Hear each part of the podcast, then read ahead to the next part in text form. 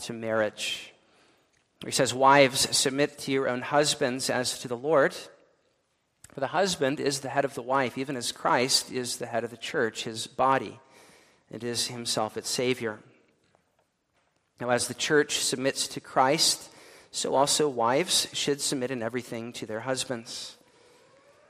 Husbands, love your wives, as Christ loved the church and gave himself up for her that he might sanctify her, having cleansed her by the washing of water with the word, so that he might present the church to himself in splendor, without spot or wrinkle or any such thing, that she might be holy and without blemish. In the same way, husbands should love their wives as their own bodies. He who loves his wife loves himself. For no one ever hated his own flesh, but nourishes and cherishes it, just as Christ does the church because we are members of his body. Therefore, a man shall leave his father and mother and hold fast to his wife, and the two shall become one flesh.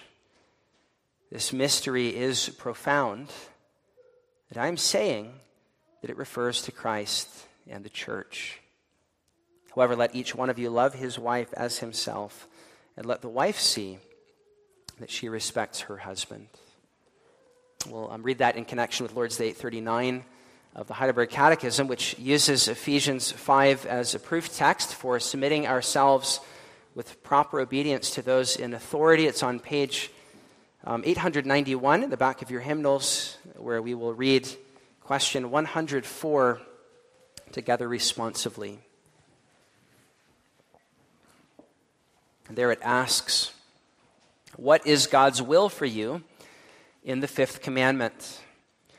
That I show honor, love, and faithfulness to my father and mother and all those in authority over me, submit myself with proper obedience to all their good teaching and discipline, and also that I be patient with their failings, for by their hand God wills to rule us. Well, beloved, most of you are familiar with the idea that um, fathers and mothers in the fifth commandment is broader than just moms and dads, but, but those are, are categories of those in authority. That's, that's why our catechism goes on to say, and all those in authority over me. And if you still have that open there, if you look at the, the proof text there for question 104, it, it includes uh, Romans 13 and governing authorities, Ephesians chapter 6 with slaves and masters, Ephesians 5 on, on husbands and wives, all much broader than, than just parents and children. And, and so, what I'd like to do before we, we look at parents and children next time is, is to look this morning at Ephesians 5 and what it has to say about authority in the home. Um, first of all, in marriage. We live in an egalitarian age that, that wants to erase all distinctions in role, that that hates the word submission.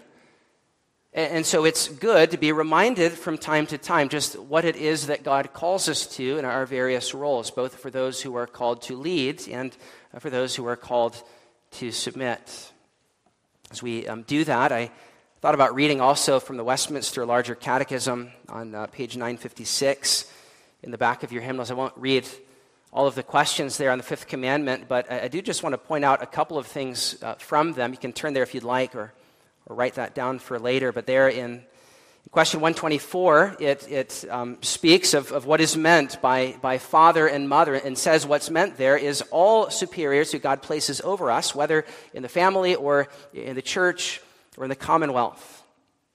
And then it, it goes on in question 125 to speak of how those God puts in places of authority also have obligations themselves. They are to show love and tenderness to those who God places them over. And in questions 129 and 130, it speaks of how they are to love, pray for, and bless them, and are not to seek their own glory, profit, pleasure, or ease.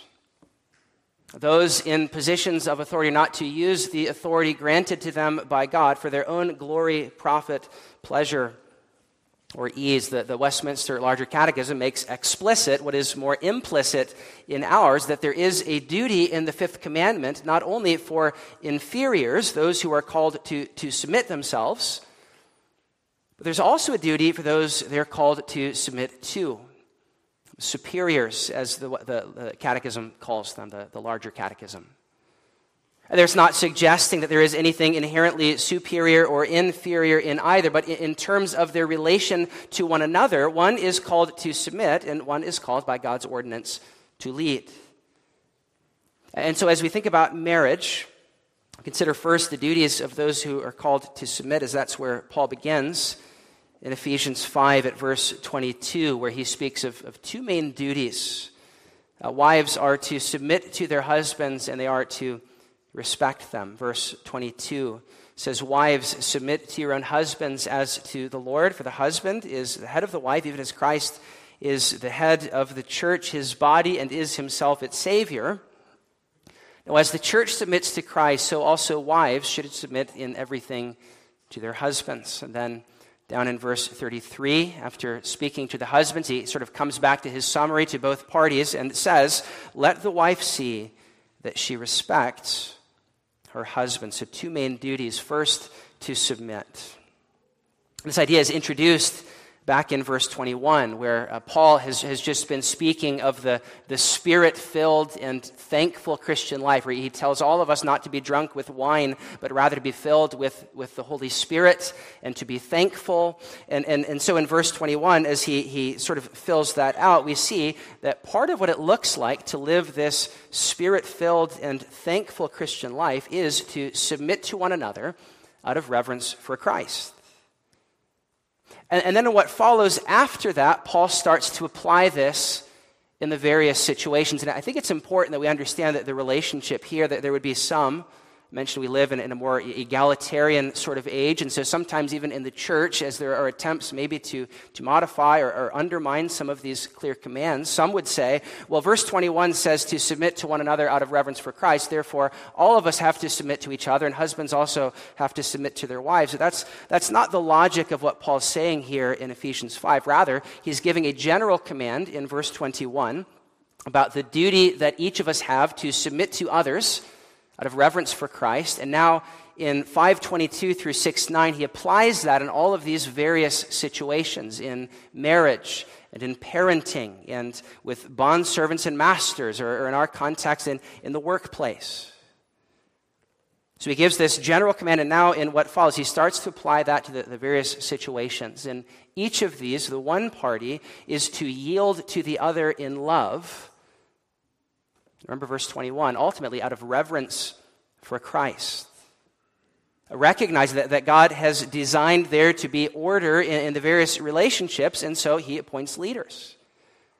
And this is not at all to suggest that there is, is some kind of, of superiority in the one, but, but because God, in his wisdom, has put a basic order into these spheres to protect us from chaos to protect us from what we see in the book of Judges, where each man is doing what is right in his own eyes because there was no one, no king in Israel is actually the language that uses, but, but no, no authority. Everyone just doing what is right in their own eyes. And so God says in the home, Wives, I want you to be subject to your husbands. He's, he's the leader, He's the God appointed one that you are to defer to in love, letting Him lead while you follow. He is to be the natural leader. When there is disagreement, he is, is to be the, the one to whom you defer. As in athletics, there is a coach or, or, a captain to whom others defer, so you are to yield to him. As our catechism says, to submit yourself with proper obedience to his good teaching. That's the calling that God places on the wife, not to be the leader or the chief decision maker, but as God first said of Eve, to be the helper. As he says of Sarah in 1 Peter 3, to adorn herself not with a, a bossy and domineering spirit, but a gentle and quiet spirit, letting him lead and humbly following. That's, that's the calling of the Christian wife to submit to her own husband as to the Lord. And notice that it says to her own husband. It doesn't say to every husband or to every man, but it says her own husband. And she submits to him as to the Lord, which connects this horizontal um, neighbor love with a, a vertical love toward God by reminding us that, that your submission in this way is ultimately submission to God. It's out of reverence for Christ, verse 21. Meaning the wife's submission to her husband is, is part of her obedience to God. Chad Van Dixhoorn, in his helpful little book, The, the Gospel Shaped Marriage, uh, along with his, his wife Emily, uh, says in submitting to her husband, she is submitting to the one who delegated some authority in the home to him, namely God. By, by submitting to him, she is submitting to Christ.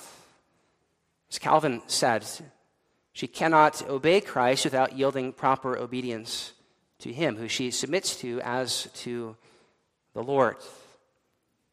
Which is also to say that, that her, her submission to him, which is, part of her submission to Christ, also in some ways mirrors that obedience and humble submission that the church owes to Christ. Again, Van Dixhoorn says that the same attitude that, that goes into giving oneself to Christ should go into giving oneself to your husband. It is God's perfect plan for women to give themselves to their imperfect husbands in a way that echoes the creative, energetic, committed service that they give to their perfect Savior. The wife's submission to her husband is as to the Lord, and that it's, it's part of her obedience to God, but also in that it reflects and mirrors the church's humble submission to her head and Savior. That, that's the point that Paul makes in verse 23. For the husband is the head of the wife, even as Christ is the head of the church. The, the wife's submission to her husband is both an extension of and reflection of her love for Christ. Her submission to her head and king, which is total. Since she doesn't just submit to Christ in, in some things, but verse 24, in everything. So with the husband. To quote Van Dixhoorn just, just once more, it's, it's sometimes the case that, that people think submission simply means to, to agree or, or, or to get along. I've, I've heard uh, people define it as, as following my husband when he's right, as if I, I don't have to and I don't agree with him. But if that were so, Van Dixhoorn says that then following wouldn't be called submission, but it would be called agreement. But the command does not agree with your husband, it's, it's submit to him. In fact, it's precisely when, when you disagree with him that this, this command takes on flesh. For if submit to him only meant when you agree with him, it would be emptied of its meaning. And this is not at all to say that there can't be a conversation. This is not to say that there, there can't be even good faith debate between husband and, and wife, what, what um, Keller calls loving contention with affection. But if the one who is called to lead is, is not convinced and leads you in a decision that you still think unwise but not sinful, then your calling is to let him make that unwise decision and trust God to work it for good. Uh, perhaps even making you more like Christ through suffering because of his poor decision. Or to submit to your husband even when you disagree, being patient with his failings, for by his hand, God wills to lead you. Of course, if He calls you to sin, or if He is harming you, you're, you're not to obey Him or aid Him.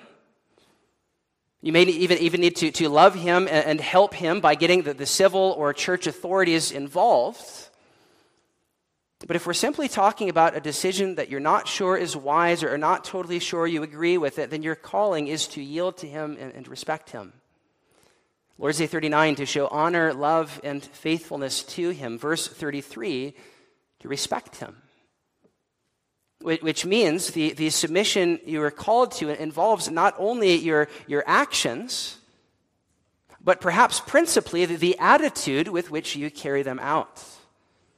Paul is talking about a submission that is rendered voluntarily from the heart. As George Knight says, that the heart's attitude of grateful acceptance of the role God gives you and the determination to fulfill it with all graciousness. That's what Paul is calling the wife to a humble, gentle, loving disposition of deference out of reverence for Christ and in obedience to him. In the same way that the church is called to submit herself to Christ, who is her head as Paul says in verses 23 and 24. And he, he then goes on to develop that in verses 25 to 32, which I want to get to in, in just a moment. But, but before we, we do, um, it's not only the husband who has the privilege of, of picturing the, the um, actions of Jesus Christ in, in, this relationship. It's interesting as you look over in 1 Peter. 1 Peter 2, 13 to 3, 7 or so is this, this whole section that kind of mirrors uh, Ephesians, where it, talks about the, the various um, roles submitting to, to, governing authorities, submitting to, to slaves and masters, submission in, in marriage. And it's interesting in Ephesians, or, uh, 1 Peter 3, 1 to 6, the instructions given to the wife regarding her submission flow right out of this, this indicative statement in 1 Peter 2, 22 to 25 about the humble submission of Christ. And so, this calling to, to submission, this calling to humility, this, this calling to, to uh, submit is, is not a call to weakness, but this is what Christ himself has done. And so, not only, as we'll talk about in a minute, does the husband have the privilege of, of picturing the, the loving, sacrificial, servant hearted leadership of Christ, our head, in, in the marriage, but also the wife has an opportunity and, and privilege of picturing in her humble submission the, the very character of Christ. In fact, in 1 Peter 3 4, when it speaks of that um, gentle and quiet spirit, which in God's sight is precious, the reason why it's so precious in his sight is because that's the exact same language that's used to describe Christ, who is gentle and lowly in heart. And, and so don't mistake this as, as some sort of, some sort of um, call to, to just sort of lay down and submit to this, this uh, domineering headship in a way that, that is all weakness and, and doesn't at all reflect the glories of Christ, both parties have the privilege of picturing the gospel. Now, in verses 25 to 32, then, Paul uh, speaks specifically about how the husband, in his role as head of, of the home, as, as the husband who leads the wife, has the, the privilege of, of picturing the Christ, Christ's tender love for the church.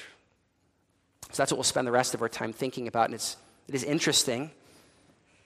We live in a culture that perhaps has a hard time with this first couple verses about submission, but um, over twice as, as much time here is spent speaking to the husbands about the way uh, that they are to relate to their wives. Or you can think also about First Peter chapter 3, where after this call to submission for the wives, 1 Peter 3 7 speaks to the husband about uh, living with his wife in an understanding way and showing her honor and recognizing that she is a co heir of the grace of life. So to, to keep those things in mind. But now, as we think about the husband, we said that the fifth commandment has obligations both for inferiors and superiors, those who are called to submit and those who they're called to submit to. And so um, Paul in, in Ephesians 5 25 to 32 spends the rest of his time on, on the husbands. And this is not only true in this relationship, but as you look ahead and you think about um, children and parents or slaves and masters, in each of these, there's an emphasis on, on gracious. Um, humble, loving behavior, not, not exasperating your children, not provoking them to anger, but bringing them up positively in the nurture and admonition of Christ. Both for husbands, fathers, and masters, all throughout this section, Paul emphasizes that they will be accountable to God for how they lead. Now, for husbands specifically, their model is the loving, sacrificial, servant hearted leadership of Christ himself. So let's look at, at the various obligations that the husband has toward his wife. The, the first and primary one is that he is to love her. Did you notice as we were reading how many times Paul says this? Verse 25 Husbands, love your wives as Christ loved the church and gave himself up for her. Verse 28 Husbands should love their wives as their own bodies. He who loves his wife loves himself.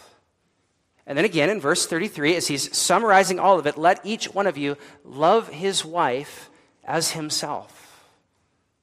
Um, just as, as submit might be the, the word that, that characterizes the wife's duty in verses 22 to 24, so love is the word that characterizes the husband's. It, it's specifically a, a sacrificial love. There's 25 patterned after the love that took Christ to the cross. As we'll sing a little bit later, from heaven he came and sought her to be his holy bride. With his own blood he bought her, and for her life he died. That's the model, the self giving, self sacrificial love of Christ, what Stott calls Calvary love. So, husbands, as God calls you to lead, he calls you to do so in the same way that Christ does. Not thinking first of himself as we read earlier, or as I, I, I, pointed out from the larger catechism, not using the authority that's given to you to maximize your own glory, profit, pleasure, and ease, but giving yourself up for the good of the other.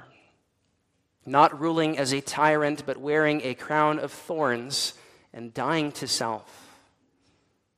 C.S. Lewis said the, the headship of the husband is not expressed in husbands doing whatever they want but in him whose marriage is most like a crucifixion, whose husband or whose wife receives most and, and gives least and is least lovable.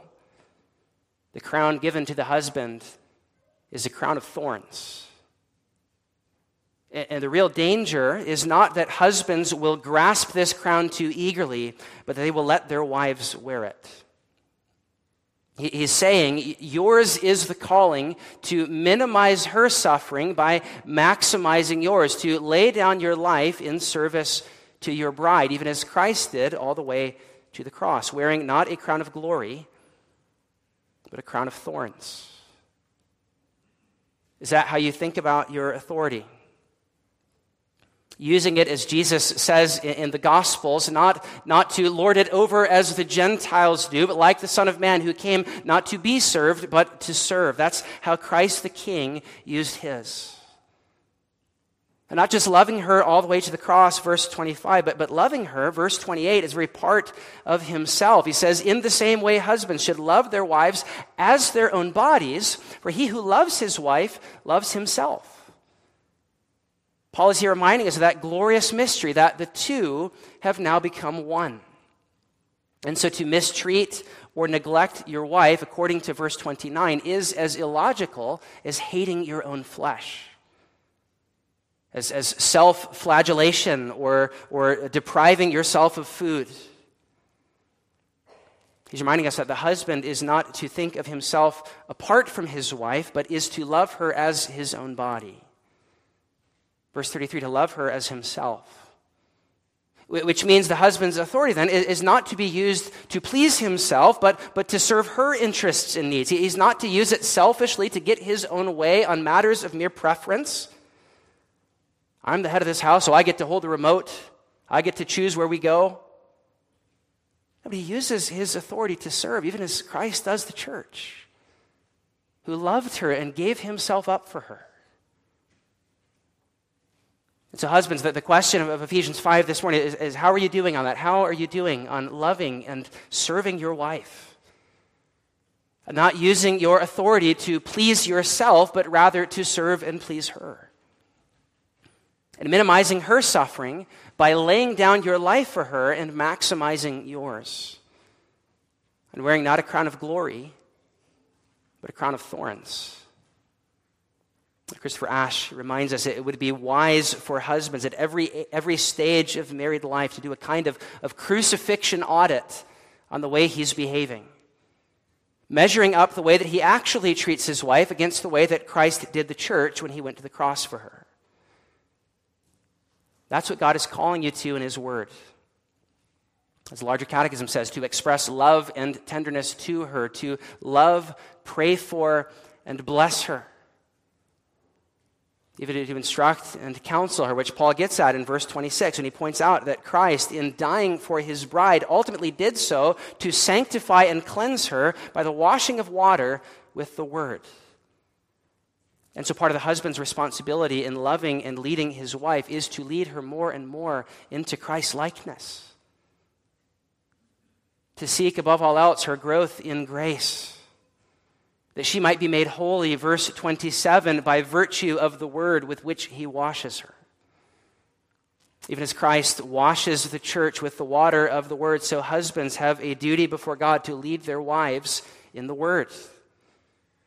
Which means, first of all, to, to study it yourself so that you might be able to then lead them in this way. And then to actually lead them in this way, to, to lead in, in family worship, to pray for them, to serve them in such a way that they have time and opportunity to study the word themselves. And then to bring them to that place where, where the means of grace are ministered publicly and seek to help them get the maximum benefit from those means, sitting humbly beneath it with her. This is your duty before God to beautify her by the word of Christ to pray for her sanctification, to lead her in the word, both privately and publicly, as one pastor said, to help her become her future glory self. That's what Christ does the church in verse 27. In the same way, husbands are to love their wives. And Paul calls you to serve them self sacrificially, calls you to wash them with the water of the word and make them holy. And then in verse 29, he calls you to nourish and cherish her as Christ does the church. This idea of, of nourishing her includes nourishing her with the word that, that we just spoke of. It includes providing for her, her material needs. It, it includes making sure that all of her needs are met. And doing this in a context of delight, cherishing her he says, treasuring her, even as Christ does the church. And, and how does Christ delight in, nourish, and, and cherish his bride? How does Christ treasure his bride? We'll go back again and study the Song of Songs. He assures her of his affection for her despite her imperfection and her doubts. He embraces her and showers her with his love. He never tires of reminding her of it, but says, You are altogether beautiful, my love. There is no flaw in you, my sister, my bride, who he treats with absolute purity, never objectifying her. And even when she sins against him, is gentle toward her and doesn't use his authority in a domineering way, browbeating her because of her sin, but says, You're as beautiful as tears of my love, as lovely as Jerusalem. There are 60 queens and 80 concubines, virgins without number, but you are my dove, my perfect one, the only one. And my desire is for you. So much so that he went to the cross, leaping over mountains, leaving heaven to seek a bride who was not worthy of his love in herself, but he makes her worthy. He treasures her, he loves her, he speaks tenderly to her. All of that is in the background of what Paul is here saying about husbands nourishing and cherishing their wives as Christ does the church. To nourish and cherish, those are terms of, of, of tenderness and, and, and endearment and affection being drawn from the, the, biblical motif of Christ as the bridegroom of his people, which is seen most clearly in that greatest of all songs, which is most significantly a song about Christ and his bride. But then it's also a paradigm for us on how to follow Christ's example in wholeheartedly loving and, and tenderly caring for our wives, making it a, a delight for them to submit to and follow our lead because we seek not our good but theirs. You see how, how Paul says in, in verse 32 of our passage that marriage is to be a little picture, a little parable of that ultimate marriage between Christ and his church. It is a, a mystery and a profound one at that, and I am saying that it refers to Christ and the church. Marriage is a picture of the gospel. God here exalts the significance of this relationship, this union of which we speak, that it has the great privilege of picturing the gospel. So that a Christian husband, as John Stott says, who even partially fulfills this ideal, preaches the gospel without ever opening his lips, as people see in him the quality of love that took Christ to the cross. Lloyd Jones said there is no greater recommendation to the truth and power of the Christian faith than a Christian husband and wife, Christian marriage, and Christian home. The gospel is put on display in our lives as husbands nourish and cherish their wives, loving them as themselves, even as Christ and the church have become one. Laying his life down for her with a Calvary love and a crown of thorns. This, beloved, is, is the purpose of Christian marriage to put on display the, the gospel to a world who, who so needs the love of the bridegroom. And even to model for our, our children the very gospel that we proclaim to them. Elisabeth Elliot said that the greatest good that a father can do for his children is to love their mother. The greatest good that a mother can do for her children is to love their father. Because this kind of, of marital love, by God's design, pictures the very heart of the gospel. Christ laying down his life for his bride to make them one, that he might nourish and cherish her for all eternity. The church loving, respecting, and honoring her bridegroom by submitting and devoting herself to him. And so, before we talk in a couple of weeks about the, the, next part of the fifth commandment and move into Ephesians 6 on, on bringing up our children in the nurture and admonition of Christ, Let's seek to first ground that in the context of a home where, where moms and dads, the way that you treat each other and the way that you think about authority and submission mirrors the actual gospel that you're teaching your children. It does not undermine it, it does not preach a false gospel. And insofar as it does, let us repent both horizontally and vertically and seek from Christ, our heavenly bridegroom, the very grace that we need to love as he has so loved us. Let's pray. Our Father in heaven, we thank you for Christ, our heavenly bridegroom, the one who from heaven came and sought us to be his holy bride. With his own blood, he bought us, and for our life, he died. Father, help every husband among us and every future husband to love his wife with this kind of Calvary love to nourish and cherish them, loving them as his own body. Forgive us for the ways that we have failed to do this. And wives, for the ways that we have been slow to, to embrace this calling and so to trust you. Help us, Lord, as parents, to, to model for our children the very gospel that we teach them. And to seek from Christ, our ultimate heavenly bridegroom, the grace and faithfulness needed to love our spouse as you have called us to love them. We pray in Jesus' name.